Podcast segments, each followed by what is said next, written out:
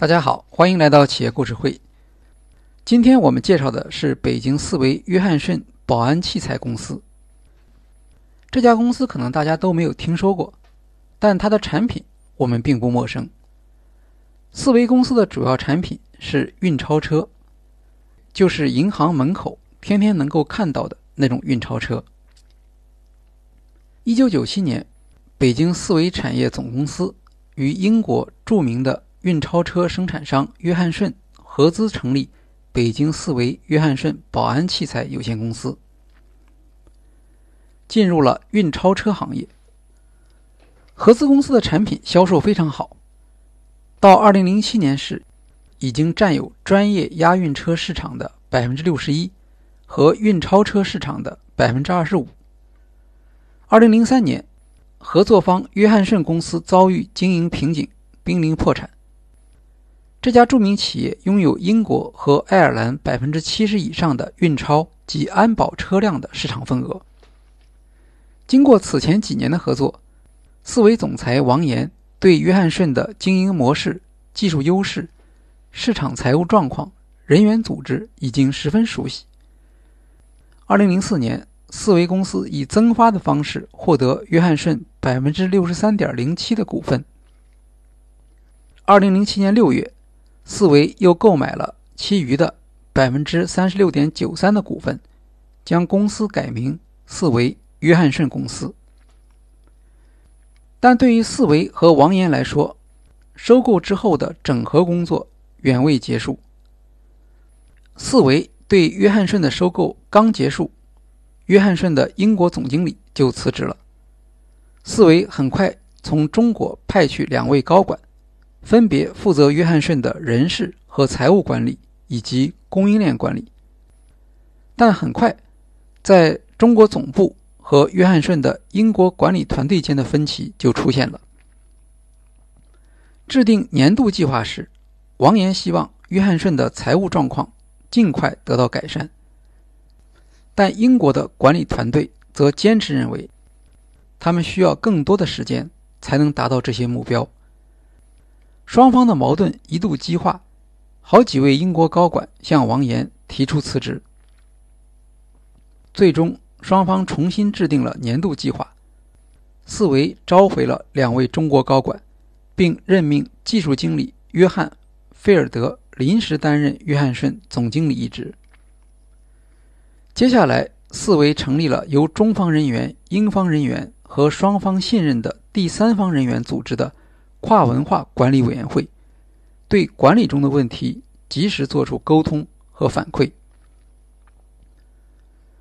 王岩反思说：“如果现在再收购一家和约翰逊差不多的企业，我一定不会在初期整合时就派一支中国团队管理这家企业。”王岩尝试将在中国行之有效的降低成本和提高效率的做法推广到英国。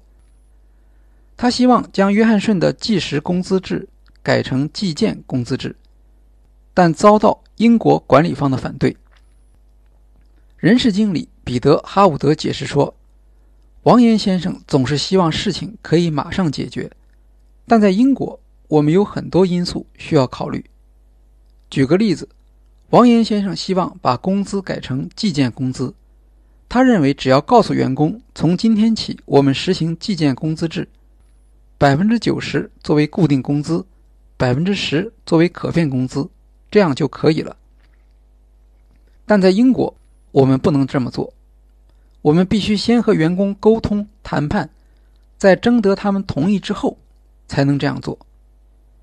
尽管四维和约翰逊的合资业务之前已经有十年之久，双方高管相互间多有往来，不可谓不了解。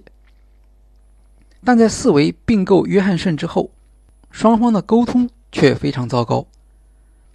大多数英国员工对四维的收购怀有抵触情绪，他们并不信任四维。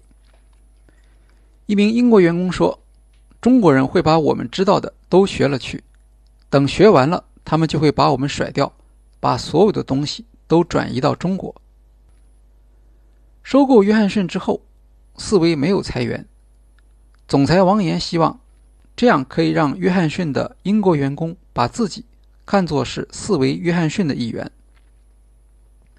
在人力资源顾问公司汉威特的帮助下，王岩准备了一份与英国员工进行沟通的计划，既表达了对约翰逊及其员工的尊重，也向他们传递了一种危机意识。遗憾的是，尽管做出了很多努力，英国员工的抵触情绪并没有明显的改善。王岩回忆说：“收购后的第一年。”尤其是前三个月，对整个收购的成功影响很大。这一阶段双方的沟通非常重要，应该有一个与被收购企业的高管和员工沟通的计划。我们应该给他们一个光明的发展前景，赢得他们的信任。收购完成后，王岩提出了供应链全球整合战略，即在中国国内。设计制造半散装件，在约翰逊进行运钞车的总装，然后将产品销往欧洲及北美的其他国家。为了满足全球客户对产品研发的要求，四维决定成立总部直接管理的研发中心。考虑到中国劳动力的成本优势，这一研发中心建在中国，由英国人领导。然而，王岩很快认识到。运钞车不是标准化的产品，而是根据客户需求提供的解决方案。与中国总部相比，英国约翰逊拥有绝对的技术优势。最终，王岩改变了早期的想法，将四维约翰逊的研发中心建在英国。二零零九年，在收购因金融危机而倒闭的德国公司 KFB 的过程中。英国的管理团队发挥了重要的作用。起初，中国的管理团队与德国的管理团队间的合作也出现了很多问题。后来，王岩任命一位约翰逊的英国高管负责德国 KFB 的整合，结果英国高管成为中国、德国和英国三方管理人员沟通的桥梁，整合过程很快就变得顺畅了许多。海外收购是一个常用的企业国际化方式。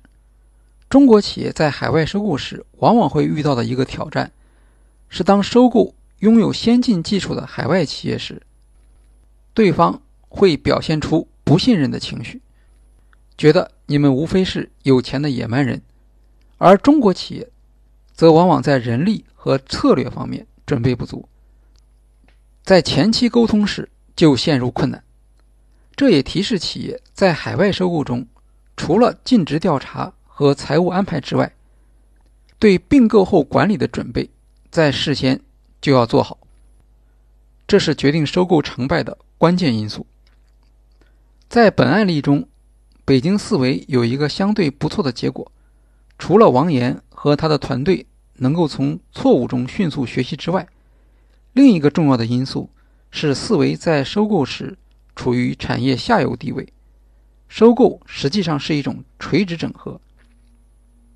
在中国，运钞车是一个政策市场，外国企业不可能进入这一市场。